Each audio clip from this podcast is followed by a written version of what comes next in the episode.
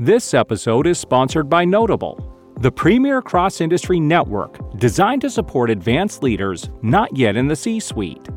If you desire a confidential space to tackle the unique challenges of further sharpening your leadership acumen, increasing your network of strategic supporters, building a high performing team culture, or expanding your capability for roles of broader scope and responsibility, then membership in Notable is just for you.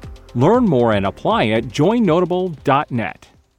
Acknowledging that as a white cisgender gay dude, I have privilege, and I know that, and really using that to promote inclusivity for all of us others.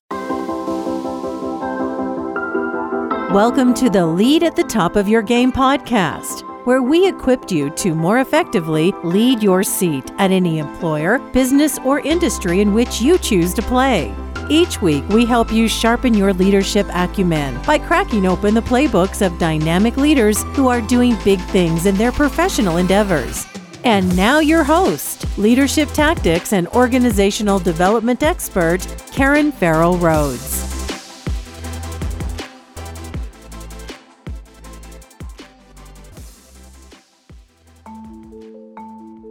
Hey there, superstars. This is Karan, and welcome to today's episode. The topics of diversity, inclusion, equity, and belonging usually reveal strong emotions and sometimes unique perspectives, and as well as they can lead to very highly charged conversations.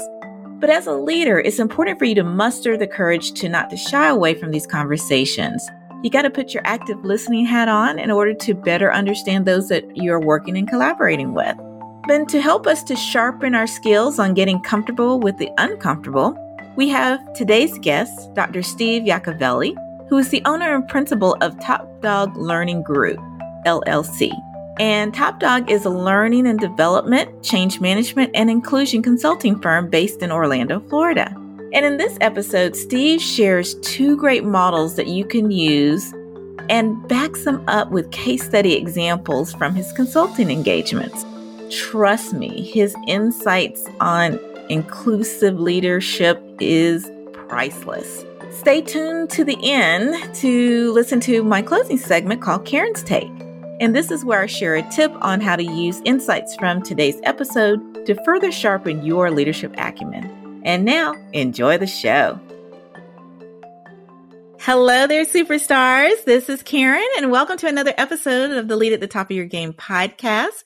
We're totally thrilled that you are with us today and we have an absolutely tremendous guest with us. I am so pleased to introduce Dr. Steve Yacovelli. I think I got that right. who is the founder and CEO of Top Dog Learning Group, which is a learning and development group that's focused on just general talent development, leadership development, and also does change management and DEI consulting. So he is a jack of all trades on the people side of business. So welcome to the podcast. Thank you, Karan. I'm so excited to be here. Oh, we're so excited to have you. And we're eager to crack open your own leadership playbook because I know you got a lot of nuggets for us. So uh, we'll just jump right in if you don't mind. Well, um, first of all, Steve, before we get started into the nitty gritty, for as much as you feel comfortable, would you mind sharing a little bit about your background, um, just maybe on a personal level where you grew up, and then a little bit about your professional journey thus far? Yeah, so Dr. Steve Yacovelli pronouns he, him, and his. And so I grew up in the suburban Philadelphia area. Family's still up there. I escaped and I now live in Central Florida. So I'm insanely, especially this time of the year, I'm so happy. Depending on when you listen to this, it's, it's, you know, colder up north than it is down here in Central Florida. So happy with that. Figured, and I'll just jump right into the personal stuff. Uh, figured my authentic self out actually at around 24.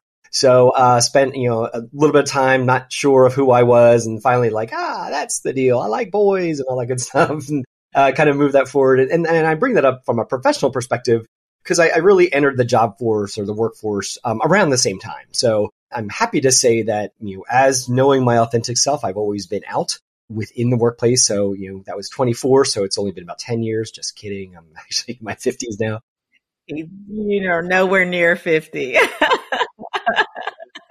lens. It's a good lens here if you're watching on video. But I, uh, I really have always been in the uh, professional development training kind of space. I actually worked in software uh, training, and people were like, "You're really good with people." I'm like, "Hey, thanks." And I actually went out, went and got my master's in uh, educational policy and leadership, so kind of focused more on the leadershipy stuff, and then made my way to Disney for a while. I was uh, worked at Disney Cruise Line and some other areas, uh, mostly in, as a leadership consultant, internal. Did a couple other things. I was with IBM for several years doing change management and, and resiliency. Was a professor for like a hot second after I got my doctorate. Was not my jam.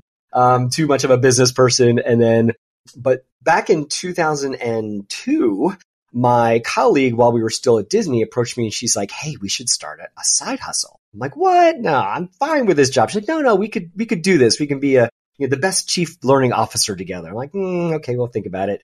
So we went to our CEO uh, or our VP of, of HR at Disney at the time and we told her the deal.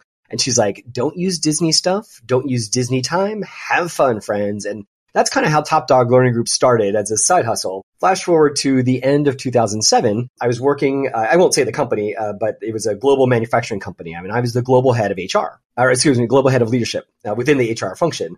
And I walked in one day and they said, this isn't working out, you're fired. To this day, I have no idea Florida is a right to work state. So for some reason, someone did, was not my friend, even though I just like won a global HR award two weeks before. I had my mid-year five out of five stars. So big mystery. But anyway, it was a blessing in disguise, of course. You know, one door closes, a window opens. And that's actually how I took Top Dog as my full-time gig in early 2008 and kind of have been riding that way for almost 15 years. Oh, amazing. Congratulations on the sustainability of the business because you know how hard it is to run it these days.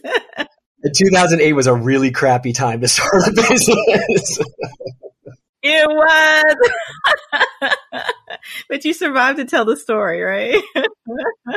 we did. And the COVID storm, too. Yeah.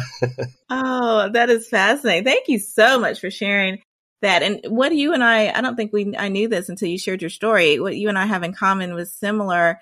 My last big gig before I started a firm was with Microsoft and similar. Um, they had kind of I'd say incubators before those were popular and same thing. It's like, hey, I wanted to do a thing. Don't use Microsoft's time. Don't use Microsoft's uh, money or assets, but have fun. And so uh, we have to share stories about that probably offline. absolutely, absolutely, yeah. I mean, th- th- I've been fortunate that that I'm sure you find this too, Karan. That corporate experience, and, and you know, I've been fortunate. I've been with some really, really big companies, and those experiences are actually what what helps me understand my learners and my clients quite a bit better, especially through the rainbow lens. And I work with a lot of ERGs, especially LGBTQ plus ERGs, and can understand the nuance and, and the interestingness of being a queer person, being an out queer person within the workplace, especially in those big, giant honking companies like that. Yes, absolutely.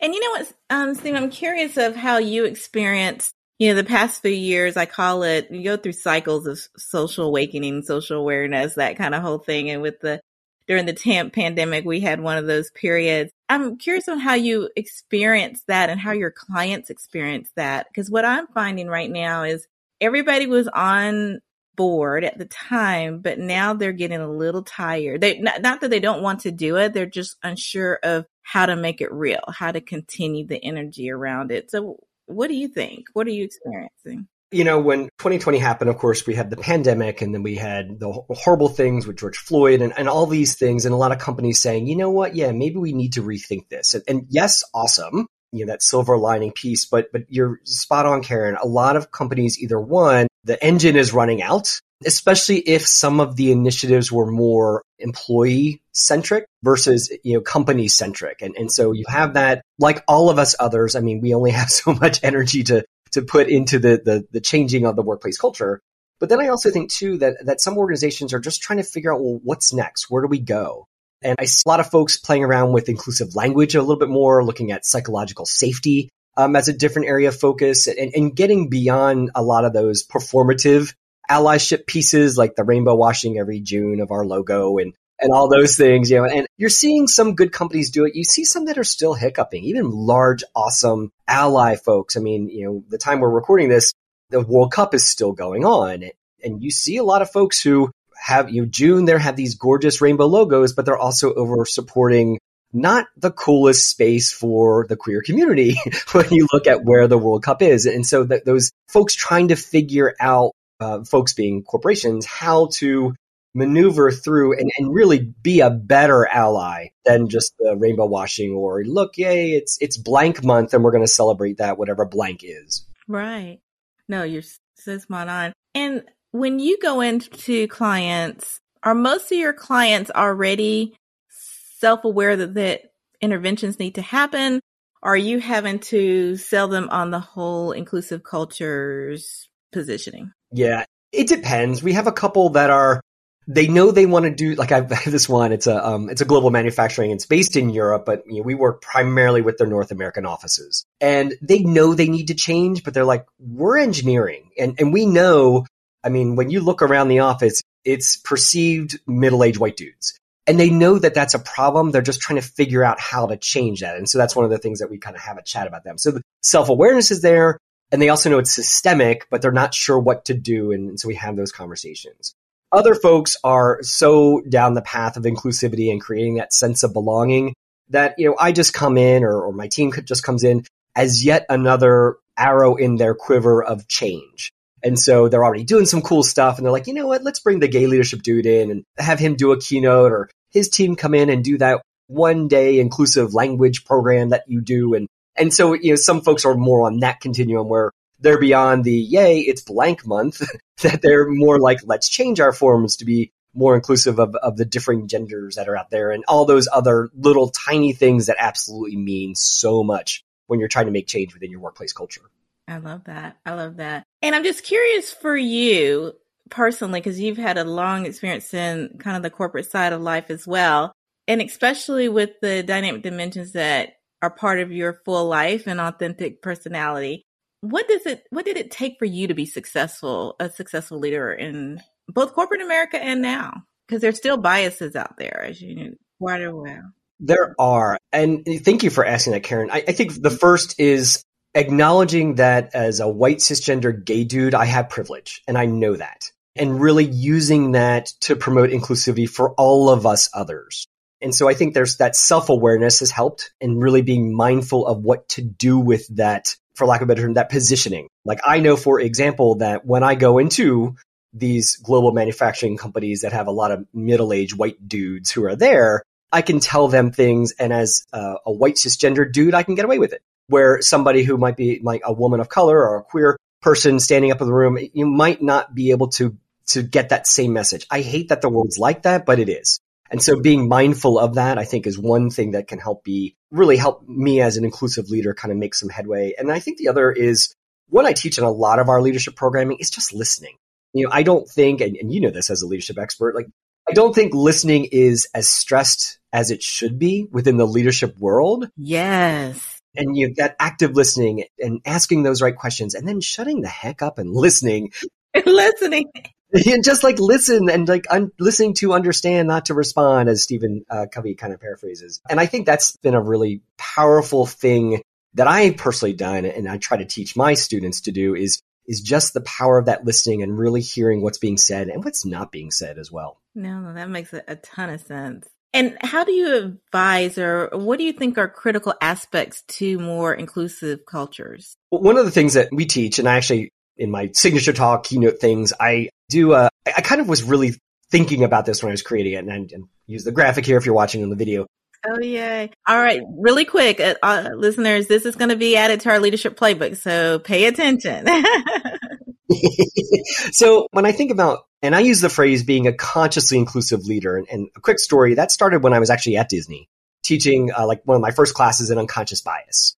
I remember I was doing this session and, and, you know, there was a lot of people who volunteered to be there, but there was one individual I remember who was clearly voluntold to be there. You know, it was against their, you know, their desire, but someone above them said, you should go to this course that Steve's doing. So they're sitting in the back of the room and we're having this conversation on unconscious bias and you could just feel the, their discomfort and the body language and all that stuff. So a break came up and I went up to this person and we'll pretend their name is Pat. And I said, Pat, you know, what's on your mind? Well, Steve, you said it's unconscious bias. I'm like, that's correct. Well, it's unconscious. I can't do anything about it. Hmm. I was like, thank you, Pat, for educating me. So ever since then, I've used the consciously inclusive phrasing, and I know some other folks do as well. But to me, it's active. You can do something about it. And that's kind of what is frameworked here. And for those who aren't seeing, it's just a graphic that has three phrases on, you know, on a linear line think in, speak up, and act out. And so when I think about think in, it's about you as the human, as the leader. You got to get your own house in order first. And that's looking at your own unconscious biases, thinking about the words and the actions that you do, kind of getting in that mindful state and just observing the way you interact with the world and others around you and really try to get your own stuff together to be more consciously inclusive. So the think in piece. If, for example, if you go to Project Implicit, if you're not familiar, Google that. It's a great way to start to explore what potential unconscious biases you have that you may not be aware of. So Project Implicit, really cool resource. Then it's the speak up is really thinking about the folks around you and especially how you interact with them. And, and so a lot of this has to do with the language that we're using and having that courage to, when someone says a disparaging comment, to have the courage to say, no, no, no, that's not how we roll. I'm not going to silently agree with you, silent collusion, but I'm going to have the courage to speak up and call you out on those things in a respectful sort of way. And then act out is really what can we collectively do as a workplace to look at the processes and the procedures and, and all the different things and analyze them from an inclusive or exclusive perspective. You know, the forms that we do in HR, um, our policies on bereavement, do they include all those types of folks? I remember working with one client and they're like, you know what? We just changed our bereavement policy that pets are now considered family because we have people out there who they don't have human children. They have canine or feline or feathered children. And I'm like, that's inclusive. Thank you very much. And that's an example of act out. You know, as a canine parent, you know, I get what a great example. Yeah. And so we as consciously inclusive leaders can do it through those three lenses, the think in, the speak up, and the act out. Oh, gold, straight gold right there. and I'm so thank you. And how does this show up in LGBTQ plus leadership? How is that connected and how can we use that framework to maybe ad- address some of the observations we see in the workplace? Yeah, I'll focus on the think in, or excuse me, the speak up one. Okay. And, and as a good example. So, you know, and this is an absolute true story. Matter of fact, it happened in your neck of the woods, Karan. I was in Atlanta, in Atlanta. Yes, I was at a client and myself and one of my top doggers, Lori, was there, and we were doing we did a change management project for like a month and a half, and it was like the last hurrah, yay! There's like 38 other folks in the room, and Lori and I, and you know just kind of like the wrap up of the project. And at the head of the table is the senior executive of you know, sponsor of the program, and he was you know the bigwig, and and his gender is important in the story, which is why I say he. And we're just about to start the meeting, and you know, the voices are dying down, and you hear this senior executive say, "Well, you know how all women drive." Yes, Karan, your face. If you can't see Karan's face, she just did the whole shocking thing. We all did that in that moment. We kind of looked towards him at the head of the table, but no one said a word. So at that moment, we were tacitly agreeing or what's called silent collusion. And as queer leaders, as really any leader who wants to defend the right of others in the workplace, you can't let that happen. And so the speak up gives you strategies. And, and I use this, and we can even put the link in the chat. It's a free training we do called MOPSAM. It's a six strategies that you can do in that moment to refute uh, and beat silent collusion. And so one, you know, and Mop Sam, it, and I do this cheeky little thing where Mop is like a pulley mop dog and his name is Sam and it's, it's cheeky, it's silly, but it's memorable. And so, yeah, and it's, it's, and I'm a dog person and Top Dog Learning Group and there's branding there and all that fun stuff. But the A in Mop Sam, which is my favorite one, is the strategy is in that moment you ask a question. And so I could turn to, say, Bob, the senior executive who said, you know, women drive and say, Bob, what did you mean by that comment? And so that's a way that we as leaders who want to create that inclusive space can address and hit those negative comments in, in that moment. It also sends a message that, you know what, as an inclusive leader, I'm not on board with that kind of stuff. That's not where it's going to, I'm not going to support that. And, you know, you also have to be mindful in how you ask it. Like, Bob, what did you mean by that statement? You know, eh, Bob's defenses go up, shields up kind of thing. But if you ask it in that neutral tone, a couple of things happen, and that's actually what did happen in this in this example. You know, Bob's unconscious. It threw it into the consciousness, like, "Oh, I didn't mean that." Well, your con- unconscious did, Bob. Yeah, I messed up. And then you know, and so then Bob starts to backpedal and all that stuff. But at least it's addressed in that moment. And so exactly. And so now, you know, everyone, the other thirty nine people in that room, including Bob, knew that Doc Yak, as my students used to call me, Steve is not on board with that kind of behavior. But I wasn't disrespectful to senior executive Bob, who literally signed our checks. I just said, what did you mean by that statement? And left it there. And then you see what happens. And so I think for us leaders, queer leaders, and, and awesome allies who want to create that sense of belonging in that safe space. That's just one example of what we can do in order to create that sense of belonging for every other who's in the room. Oh gosh, that was such a wonderful and powerful example in real world because that that is nothing so far fetched. That's something that goes on daily in meetings. I've seen it myself, and as a, a woman of color sitting at the table with usually people in the majority, I'm the only in the room. Those comments just kind of slip out when they become comfortable, you know, with you. And, and, um, but that's a fantastic way definitely to address it. And so that was a great example of someone who kind of spit their toe in the in the wrong water, if you will, and had to uh, get the toe back out. But I always like to say, you know, we really know great leaders when we see them, right? But we also know, you know, awful re- leaders or those who had or exhibited awful actions that weren't productive. And so I'm curious if you have one more additional story of leadership gone wrong. And it can be any kind of way, personal, professional, what have you, but just an example. I will tell you a real story that happened to me that taught me a gorgeous lesson on inclusivity and more so the feeling that uninclusiveness can have on, on the team member. So I was working on, and I won't say the company, but I was working on a special project and it was an enterprise was like a big deal. And I was one of seven people on this team to be on this big software rollout. I was in charge of change management and, and the training facet of it. So, you know, but we were the core team doing this. And the project manager slash boss of it, she, uh, we knew each other.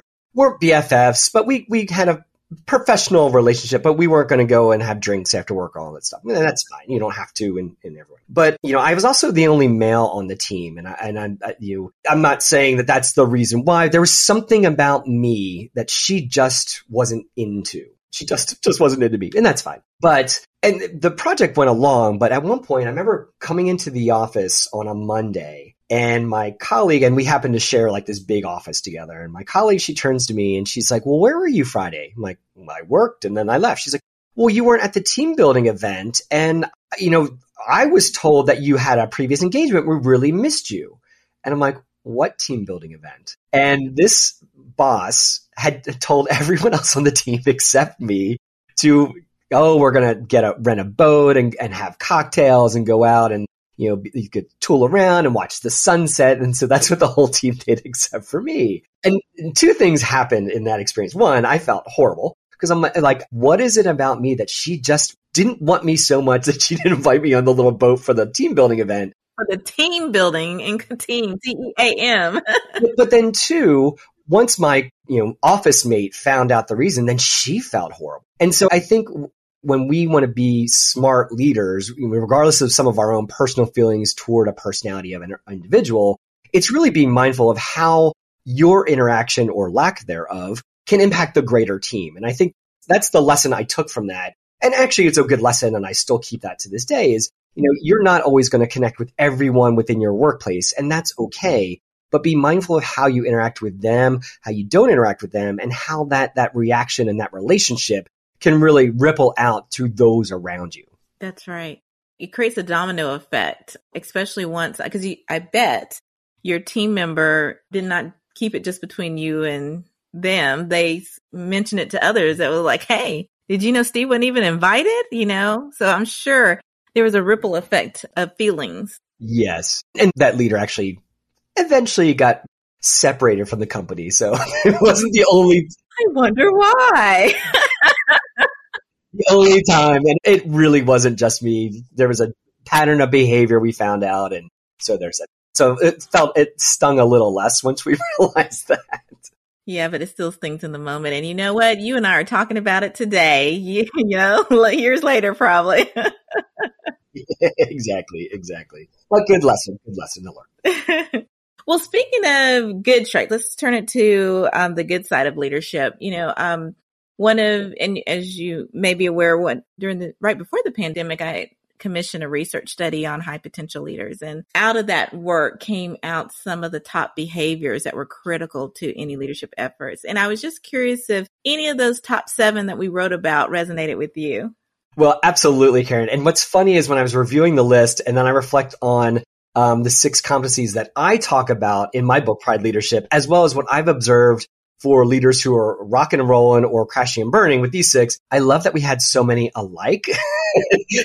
I know. I noticed that as well when I looked at your website. I was like, yes. And so the one that resonated for you, all of them uh, really resonated with me. But the one that I, I'd, I'd speak to now is the you know courageous agility, which of course we have courage as ours as well, because you know doing the right thing and having the courage to do the right thing, like the Mop Sam and you know women drive scenario, that's vital for leaders and, and having that courage to be honest and, and to have that integrity. I love that my definition of integrity and several other folks have it is, you know, integrity is doing the right thing when no one's watching. And, and so being able to do that and also being prepared for the consequences when that happens. And, and you know, I, I often say to the folks I coach and, and we talk with uh, at Top Dog Learning Group is, you know, leadership courage cannot be undervalued. And it takes that kind of courageousness to facilitate lasting change within your workplace, especially if you're trying to be more inclusive and create that sense of belonging for all the folks. So I would say courageous agility is the one I would pick. Oh, I love that. That so resonated with me. And for those listeners who aren't able to see the video, would you mind um, relating your other five really quick? Absolutely. So the way my latest book, Pride Leadership, started was I was going to write just a, a quote unquote generic leadership book. And I, you know, I kind of went through and looked at the competencies that I've seen leaders over my almost 30 years doing this stuff. The ones that display these six behaviors really are the ones who are successful. So it's it's being authentic or authenticity, having courage, leveraging empathy, effective communication, building relationships, and shaping culture. And then as I was going down the path, I, um, Karan, you remember uh, the first Sex in the City show? Yes, yes. Remember Carrie Bradshaw, the, the main uh, person would sit down at her computer, her little Mac, and she'd always start her column. I couldn't help but wonder. And, and so I was kind of getting these six competencies together and I'm like watching uh, my queer brothers and sisters and siblings who are doing you know leadership work, volunteering, and the little Carrie Bradshaw went on my head. I couldn't help but wonder, you know, is there something about the LGBTQ plus experience that lends itself to exercise these six competencies just a little differently? And so my book went from the generic leadership book to one through what I call the rainbow lens. And so it's looking at authenticity through the lens of a queer person, being courageous through the lens of a queer person and, and you know, empathy, communication, relationships, and culture through all those lenses. And for those who aren't seeing the graphic that's on the video, of course, these are laid out in a lovely little rainbow flag, each of the six. That wasn't by accident, friends. so, but it was, it does really make you think, like, for example, authenticity. If I'm out at work, if I'm a trans person being my authentic self in the workplace, that's power. And you can channel that power into being a more effective leader with great results. Yes, absolutely. And what do you advise? Like, for example, queer leaders in the workplace, sometimes you're targeted to be the lead of uh, employee resource groups or the lead conversationalist about a topic. What do you advise some of them in, uh, in the workplace to do so that they're not always tapped on, that they can enjoy the world of work without all having to carry the flag 24 7 if they don't want to? You know, if they want to, that's fantastic. But if they don't, how do, what do you advise them to do? That is a such a beautiful question because most marginalized people are put into the educator role at somewhat. And, and I mean, for some of us, you know, hey, that's what I do, and I'm happy to play that part. For others, it's just exhausting. It's like, you know, I, I work with a lot of pharmaceutical companies and a lot of the, the queer leaders I work with, they're like, I, I just want to be a chemist. I mean, leave me alone. I just want to make drugs, you know, and stuff. and I'm like, I'm like, I get that, you know. So I think it's, um, you know, one of the things that, and, and matter of fact, I talk about that in the shaping culture chapter of Pride Leadership, but it's about the network you build around you. And, and if you have the battery you know, width or the bandwidth or the battery level or whatever you'd like to say, take it on. You know, use your personal platform to educate and, and, and share with others. And, but also be mindful to tap out and have someone else step up. And so that's where that network comes into play. And so you often see this with ERGs where, where, you know, it's not a compensated role for the most part, you know, your, your day job and your gay job. And for those, you know, who do it for a while, always be thinking about succession planning or someone else you could tap in and say, no, Steve, I got this event. You go have a seat, you go sit down. Oh, it's June, you're tired, go do your thing and we'll catch up with you in July or whatever. So I think it's being mindful of that.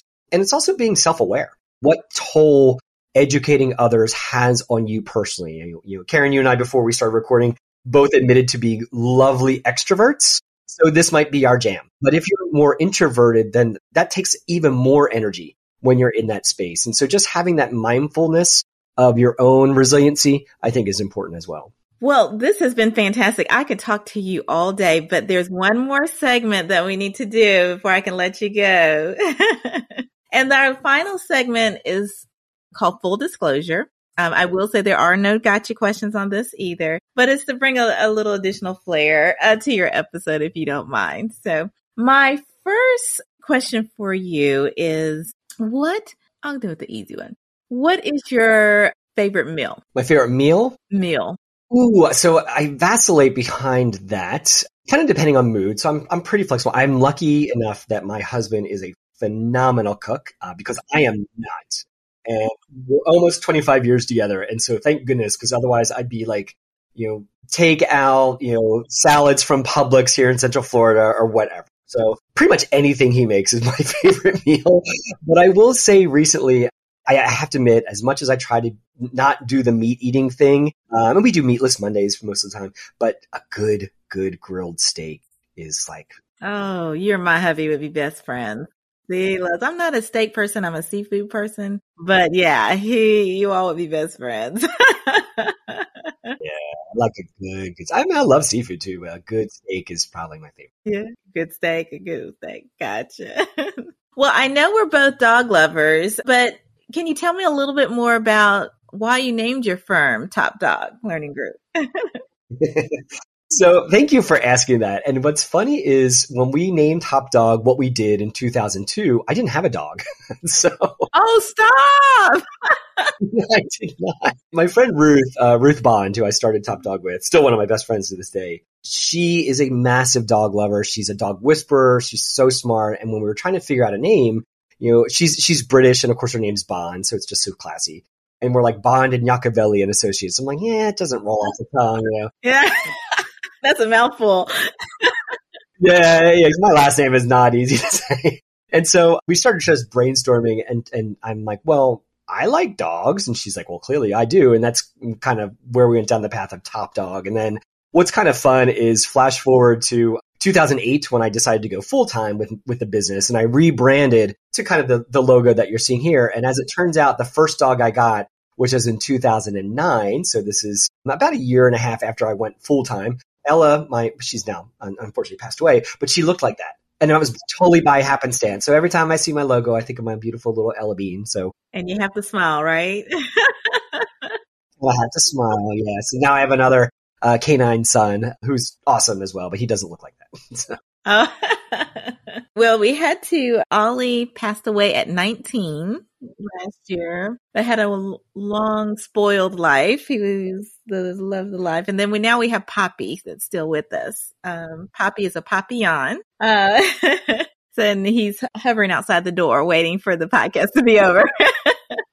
Russell is in the back room with he's got a treat. He got his water ball, and I shut the door. I've learned how to do that because otherwise he will make a cameo on any public Same with Poppy. and then my final, um, not question to you, but I'm going to allow you to turn the tables back on me since you have been so kind and gracious with letting me pepper you with questions. What is one question that you would like to ask me?